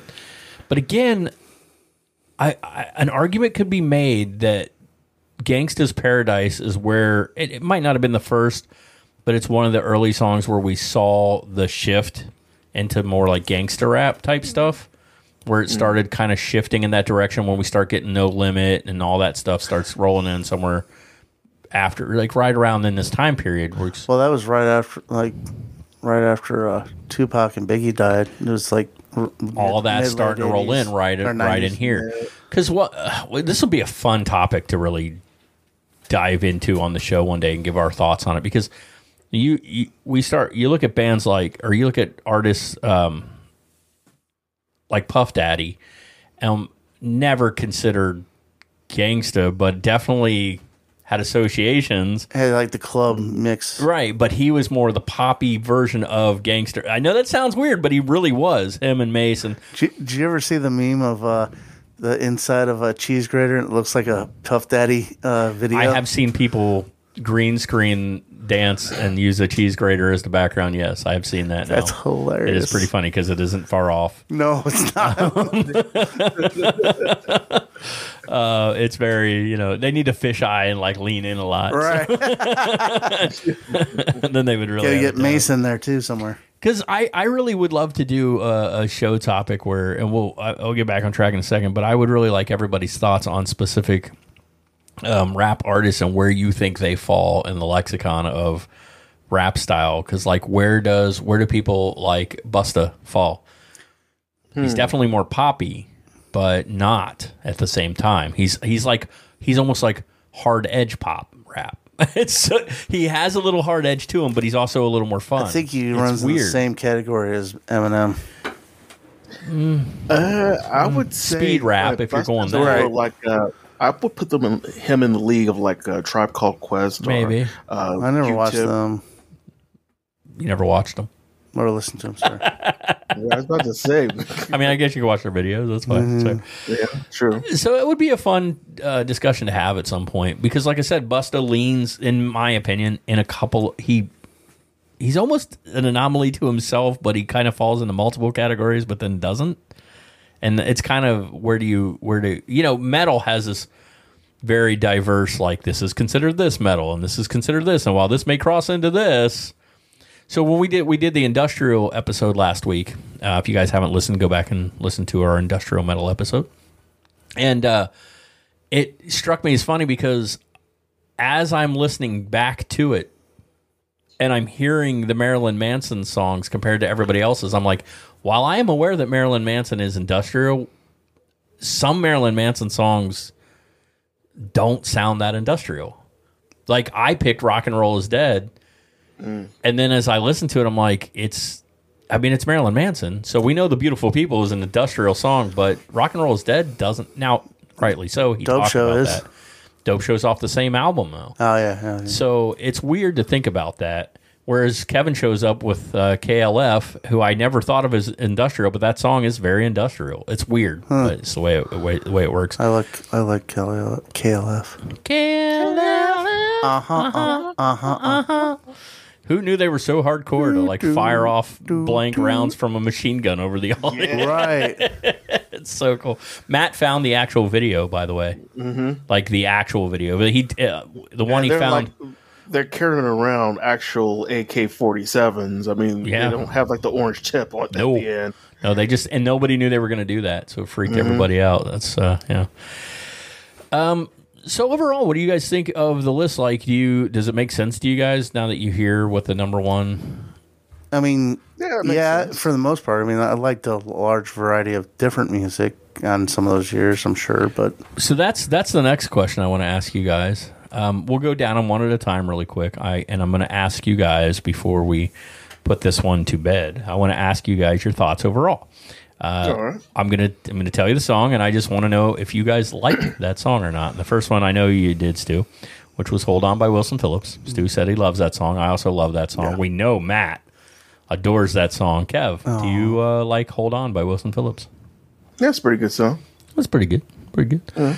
Uh, Everything I Do, I'd Do It For You, Bryan Adams, nineteen ninety-one. I thought, I, I thought it was a good song. I love that song personally. But yeah, it's a good song. Yeah. Good song. I mean, it's I mean not to bash on Bryan Adams, but it, sounds like a Bryan Adams it, it, song. It, it's a Bryan Adams yeah. song, very clearly. It's kind of like Tom Petty was Tom Petty. This Bryan Adams mm-hmm. brought Bryan Adams. Which, you know, then they come and he does that song for... All for One. Yeah, which was him and Sting and... Uh, oh, my God.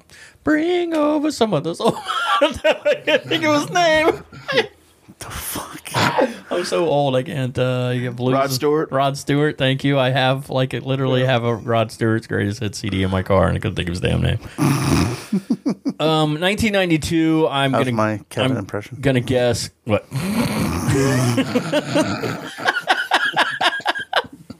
Nobody can do it as good as the original. Nope. Dude, that hurts my nose to do that. Well, you laugh. You got. We got to talk about why you snort so much. My laughter. Uh, it's contagious, literally. Uh, uh, I'm going to guess that both of you love uh, "End of the Road" by Boyz two Men. Oh yeah, yeah. Oh yeah. Definitely. I'm going to assume one. that that that is. We never really talk about this. We talk about the song a lot, but I don't really know everybody's personal opinions on "I Will Always Love You" by Whitney Houston. I love that song. I yeah, mean, I like the Dolly Parton version. I do too. But I liked Whitney's way more. Mm-hmm. And they're kind of their own thing. Right. Really. Right. Which uh, I appreciate. I actually really do too. I would not consider myself, I've gotten some hate for this, would not consider myself a Whitney Houston fan. Oh, no, I'm not like a huge fan of her. I like some of her songs. Um, in fact, quite often, I it, I do not mean any disrespect to anybody out there. Please, if you're a Whitney Houston fan, I have gotten majorly attacked for this. Quite often, I felt like she sang stuff that was kind of beneath her vocal talent. Mm. But... How dare you, know, you? You you say that, but I've... But, yeah, I know. I've been witness to some of your... Yes, you have. Um, but I, I do... I Will Always Love You is... Uh, uh, that range is yes. fucking incredible. And there are a couple songs where when she lets loose, it's like, there you go, Whitney. There you go. Now, I sometimes think that uh, Christina Aguilera took after her. Who? I'm not Christina Aguilera. You uh, butched that name when you first said it, but yeah, Christina no. Aguilera. Yeah. Um, yeah, I mean, I can. I mean, see that. The, the range part, the soulful I mean, stuff yeah. in her voice. Now, mm. arguments have been made to me by people that said you're just talking about the hits. Yes, I am. I. I but that's, that's what, what we all we know, heard, you know. And if I, the hits are very poppy. Now, right. It made her a lot of money and a good living, and if that's what she wanted to sing, respect. I gotcha. It's all good. But I'm saying, when she let loose, she had an incredible voice. So that's what I, I wanted to hear more of the soulful right. stuff just belt out. And don't get me wrong, everybody likes I Want to Dance with Somebody. How do you not like that song? It's fucking no, great. But that's a fun song. It is a fun song. Um, I think the same thing about Mariah Carey, by the way. I think she sings songs that are beneath her vocal range. And I'm so surprised Mariah Carey is not on. I don't know what song would have made the list. She had some hits, but, you know. Mm-hmm. Um, All I Want for Christmas Is You is like her biggest hit, and I don't think that would really yeah. count. I want to so. shoot heads when I hear that I song I anymore. Lo- I love it. What? I love that song. I can't help it. Shut I mean, up. I don't mind it every now and again, but man, uh, at Christmas time, it just people overdo it. Uh, so nineteen ninety-four, Ace of Base, The Sign. Oh, I absolutely love that. Yeah, mm-hmm. I used to listen to that. Fantastic. And, uh, it's a great song and a, a really good album. Yeah. To be to be honest, um, a band that. Didn't aren't they supposed to be coming around recently? I don't know. That'd be cool though. Like they came here to the States, released like one or two albums, and then just sort of vanished from the States. But it would, you know, that type of music didn't, didn't last around or didn't stick around. Uh, very it does if you're ABBA, um, right? Uh, nineteen ninety-five, Gangsta's Paradise. Absolutely love yeah, that. I fucking love this song. Yeah. Um, I think I think it's I think it's un-American not to like this song. It didn't even dawn on me that there was no cuss words in it either. Nope, not a one. I mean, really I didn't cool. think. I mean, I, was, I never was like, hmm, this could use more cuss words. That's why white people like it. We can sing it and don't have to stop at any part. We can say every word in the song. There's a lot of songs where white people will be like, blah, blah, blah, blah, blah, blah, blah. Sometimes I wonder because I, I listen to I listen to that music while I'm driving down the road because you know I got the bass in the back of the car and all. And you hear some of the songs that they're saying that, and I kind of wonder if people are looking at me like, "Why you listen to that, white boy?" No, they don't care as long as you ain't singing it. Yeah, but you, you, you, you right. hear them say that those words, and I'm like, it's like, uh, you know, drive I, faster. We've talked about this on the show before. I remember we were talking about uh, uh, Bone and. Uh, mm-hmm. Spank Dog was on the show and he went, "It's nineteen ninety-nine." I went, "Keep going." He goes, "Nope." I was like, "Come on, say the next nope. line." It's like, "Nope, I nope. can't." I love them, and I, I well, I can't sing anything Bone does for the most. I, I can. It's the it's the first of the month, so I should check him. I can sing that part. Wake up, wake up, wake up, wake, wake up. up. And I can sing uh, most of Crossroads because those are the only songs I understand what yeah. they're saying. The rest of it's way too fast. All right. But, one, but I've stated on the show before, one of my favorite rap bands of all time. I freaking love Bones, Thugs, and Bones, oh, yeah. and Harmony. Notorious Thugs is it's the great. best. Great. So good. The best. Um, so, yeah, g- uh, I love Gangsta's Paradise. Great. Uh, I think we all know our thoughts on the Macarena. Yeah. um, hey, Macarena. It's not the. Mm. This song is only hated because it's. It's, it's only been tainted. That's why. It was just shoved yeah. into our heads. Yes. You right. couldn't go, and every movie had it in it. Like, I think that's when the the record labels started just pushing stuff at people. Yeah, I mean, it became like it was almost like a meme before memes, and we're talking like mm. every every kids movie, the, the goofy ass characters would do the Macarena. It's kind of like the the whip and the nay nay, right? It's the same thing. There for a minute, it was mm. freaking everywhere. You turn around, and somebody's going, "I'm gonna whip." Watch me, nay, nay, nay, like everywhere. You're like, yeah, oh my God. Now it's W A P. No, it's the wobble. No, W A P. No. I don't know that dance. I don't know either. Stupid. I know the song. Yeah. Um, yeah, the Macarena just became really kind of obnoxious and it, it kind of got in its own way. But I guess it didn't matter because it made them a lot of money. Uh, Elton John's nineties. I'm actually kind of curious on where they're now. Where are they at now? I, they were. Uh, if they're not, they're probably they're, doing exactly what they were doing before. Because they were pretty old when they, they were a famous lounge act, and I mean they, they were really popular for being that. So they probably continued doing that. They're like they're if they're still South America alive or, and stuff. I don't, you know. Oh yeah, I think. Like I said, alive. They're pretty old then. Yeah. They're. I think they're still alive, probably. Yeah. Uh, ninety-seven, Candle in the Wind, Elton John. I. sure, it's fine. I yeah, it's. I liked the song I before. Wish, I like. I like. I mean, I really didn't listen to it in depth. I'm honest. My preference. I wish there was like an original song for I Princess did too. Di, but you know, I have a lot of respect for the song. Yeah, I, I would. I, I would never. If you, if I go to listen to Candle in the Wind, it's going to be nineteen seventy-three. I'm never going to pick ninety-seven. I'm going to listen to the seventy-three Candle in the Wind, the original Elton John song. I. It's just the way it's going to be. Question is, how much did they change it? A lot. A lot. Oh god, oh, yeah. Okay. Yeah. Um, I know like we really didn't play a primarily lot of rewritten. I mean, like a lot of the song was rewritten. It, it it's great, and I'm glad that they did it and why they did it, and that's wonderful. But again, I'm not going to be putting in the ninety-seven version. I'm going to be putting in the seventy-three version. Right. Just just the way it is. Uh, it's just one I know. Um, and I love nineties Elton John. I do. I had the the one. Uh, I had that album. I. Everything he did for uh, Disney was great. Like it was really good. So, uh, but yeah, it's it's it's a fine song. There's nothing wrong with it at all. But I'm probably not going to be listening to it much. Uh, Too Close by Next. Thoughts? I like it. I mean, yeah.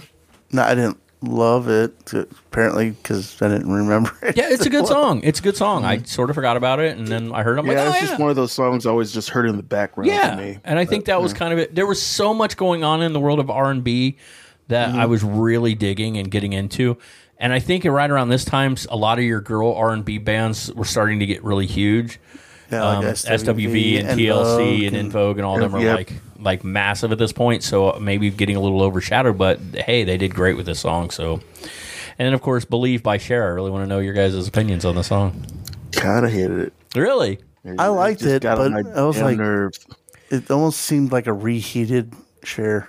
So I can say mm-hmm. that um, I find it to be catchy and fun to listen to, but I could totally see how it would get on your nerves. It reminds yeah. me of Madonna's Ray of Light when she came out with yeah, that song. Very I mean, much so. Along the same vein. Yeah, dance was, music, auto-tune. Totally along high, the same high vein. High beat. Yeah. Uh, Fast-paced beats. Old women trying to look at... No. Have you seen what Madonna looks like? Yeah, now? Well, we don't want to talk about it. Oh, my God. we, got, we had a she, whole... She looks like a Muppet. Matt, Matt went on a whole rant about what Madonna currently looks like. She looks like a Muppet from uh, the band, that Muppet band. Yeah, yeah. Um, oh which, by the way, that series is Oh, coming, I can't wait gonna, to see it. It's going to be great, man. Coming to Disney Plus. So it's going to be a lot of fun. I'm just glad they went around the band. Yeah, I think that's great. Like they're going, it's all about the Doctor Teeth and the Electric Mayhem Band. Most amazing band without an album. It's gonna be, it's gonna be a fun series. Yeah. I think it's it's uh, something a little different from the Muppets. It's gonna be a lot of fun. Um, so there you go. That was our list. Uh, a couple of cool things before we get out of here, just to brag because I want to brag. I was I was doing the math and uh, kind of see this this this year. I'm going to see more concerts in one year than I've ever done in my life. And um, well, twenty twenty already, was gonna be that way, but someone fucked it up for us. It wasn't me. We're not sure who. Um, so I already saw the Killers, and that was really great. Went with my wife. Um, she's a big fan, and I like a couple Killer songs. And then I realized at the concert how incredible they were, and it was were they killer? They were killer. Uh-huh. Um, we talk. I've talked a lot about this uh, in my personal life. Um, there are certain bands that you've always kind of been like, they're fine. I, I like them. I don't really pay much attention, but then you see them live, and you're like, oh, I get it. For my mom, I remember uh, that was Rush. She went with my stepdad, and she was like, they were fine. And then I saw them live. And she's like, oh, totally get it now. So some, some bands have a better stage presence. Oh, my God, dude. He was he was tearing the stage up. He was he was awesome. So I mean, I that guess was, that's why a lot of people love Kiss, too. Yeah, I'm sure mm. that I would go see Kiss. I'm not a Kiss fan. I, would I mean, still, we kind of did see Kiss for a minute. See it. No, I've we, never seen Kiss. No. Oh, you didn't you, come? You've said this about twenty times. Duh, I was not I went, I went with Eric yeah. that one time. Not Not... my roommate Eric at the time. Um, yeah, uh, we're also let's. I, we're also oh, very excited. We're uh, we have our uh, Billy Idol coming up here in a couple of weeks. We're going to see Billy Idol. That's going to be a long weekend for me. Um, then uh, we just got our tickets for the Offspring, Simple Yay. Plan, and Sum forty-one. We got good seats. Yes, very excited about that. And I've got Peter Gabriel seats. So that's going to be a lot of fun on top of the ones I just mentioned earlier, Everclear, Gin Blossoms, um, Lit, Collective yeah, Lit, Soul, yeah. with Plush. It's going to be a really fun music. I really song, liked so. Lit. I mean, I mean, I only know a few songs from Yeah, them. But they were good. We just talked about them recently on One Hit Wonders of the nineties Part two because that song was a hit. It was right. It was massively a uh, big hit, and like we talked about that, like what happened because they were kind of the it band for a minute. Were they American band? Yeah. Okay. Yeah. So I would like to hear from you guys out there. I've put it out on Twitter. I've put it out on Facebook. But I'd like to hear some of the concerts you guys are going to this summer or some of the ones uh, that you've already went to and, and what you thought about it. Um, I know some lucky people out there, if he's listening, which he probably isn't, but Frank, I know you're getting to go see uh, Depeche Mode, and uh, I'm a little jealous of you for that, but uh, hey, that's cool. Um, let us know. Let us know what concerts you guys are going to and um, what ones you maybe have already seen or what you're excited about coming up. We'd like we'd love to hear from you. We gave you all our social media stuff earlier, but real quick, I'm going to let you know. Your Mixtape Podcast at gmail dot com. Of course, we're on Twitter, we're on Facebook, we're on Instagram and TikTok. Uh, you should check out our TikToks. We got quite a few videos over there. People seem to enjoy those a lot. And, of course, we do Twisted Kid stuff. Especially the Skittles. Down on YouTube. So please go over to YouTube and check it out. You can just do uh, look for literally uh, the Mixtape Podcast at the Mixtape Podcast, and you'll find us over on YouTube. Um, so please go check us out over there. Um, I don't really have a whole lot else to say. Uh, after you guys have heard this, I've uh, Stewie and I and my wife Melissa have just gotten back probably from Operation Fandom. Hopefully that went well. We're very excited about that. We're going to go out and meet uh, Squints. We're going to meet uh, most of well most of the well, cast. I mean, from, most of the cast, yeah. Most of the cast from The Sandlot will be out there. Uh, Ari Lehman's going to be out there from the first Friday the thirteenth movie. Daniel Logan from uh, Star Wars Episode two. I, I can't get the name straight, so I'm not even going to try. Um, but he's going to be out there and uh, a host of other people. It's going to be a really good time. Looking forward to that. Um, so we'll tell you how that went. Uh, I will tell you guys that we went to Horror Hound recently. Uh, the next Horror Hound will be in Indianapolis in August. So you guys might want to start checking on that. They're going to start releasing guests and stuff soon for that. I wonder what they're going to go try to... What reunion? Thing. I don't know, but it's going to be at the Indianapolis Convention Center. So uh, horror hound weekend dot com is where you want to find out all your information about that. And that's another thing we like to share uh, on the social media's upcoming cons and fun events. Are we going to try to do that one? I don't know yet. But yeah, so again, social medias go on there. We would we like the um, we like everybody going over there because we want you to share upcoming cons, concerts, um, things like that. Because we can only do the areas we're in or the areas we see, but we want everybody to be privy to that. And we put up jokes and memes and lots of eighties and nineties stuff. So go over and check all that stuff out. Again, if you don't mind, please share the show. This is a big ask, but share the show. Um, just let somebody know about it. We really appreciate it. The show has been doing wonderful and growing, and we thank all of you listeners out there in Tapeworm Land for that. It's been amazing. So... Thank you. Thank you very much. Thank you very much. Uh, that's all I have. Stu, it's good to have you back. We may yeah. be getting, uh, we may hear more and more from Stu here over the next uh, few weeks. We're trying to get him set up to, he, he, he comes over, we're trying to get him set up mobile for when he can't come over to the, uh, the studio here, and he can be set up and maybe join us from time to time. It'd be good to have him back. So uh, that's it, guys. Uh, thank you all for listening. And remember, until next, we have the opportunity to speak, to always stay, stay awesome. awesome. Stay awesome. Way off, and we love it. You saw it talking. All right. All right. Aw, shit. I still want a t-shirt. What was the, what was Why the brand? What was it? Fruit and Fiber? Aw, shit. Oh, yeah. We want Kevin. Kevin said fruit and fiber is his favorite cereal, and we wanted him holding the box. And he just, he just says, aw, shit. Aw, shit. Fruit and fiber. Aw, shit. A lot. Great. Have you, have you been up on the website and seen the uh, Richie's Steakhouse? I love it. I really do. Has anyone bought that yet? No. We can... Until then, baby, or you could have let him hold you down and make you cry. Don't you know? So was that an accent? Things have changed. Things are going your way. Your whole world. That was straight up Kevin. Oh, really? Yeah. Well, we, we started joking around. So I said we need, like, line up. Hello. I didn't think of it. Kevin goes, is it meat you're looking for? And I was like, oh, oh my, my God, God, how did I miss that joke? Fucking roots spike right over the net. I was like, oh my God, that was so good. Oh. And it just became Richie Steakhouse. Hello. I did inside her shirt with raspberry. Yeah, raspberry.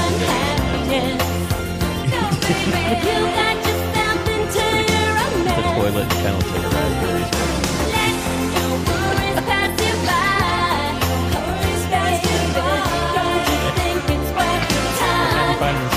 Change your mind. Oh. Someday somebody's gonna make you wanna turn around and say goodbye. Until then, baby, are you gonna let him hold you down and make you cry? Don't you know, don't you know, things will change, things will go your way, if you hold on for one more day. If you hold on for one more day, things will go your way, things will go your way. Hold on for one more day. So, um, cool, yeah. Um, I'm, oh, I will have to have you guys sign a waiver. If I die, it's nobody's fault but mine. I know that there is pain, but you hold on for one more day and just break, break, break from the chain. If, if anybody out there, I know the music's playing. Uh, Someday somebody's gonna make you wanna turn around and say goodbye. Say goodbye. Until then, baby, are you getting ready to film me? Well, I, but you know, but you know, things are changing. Missing links stuff. If you hold on.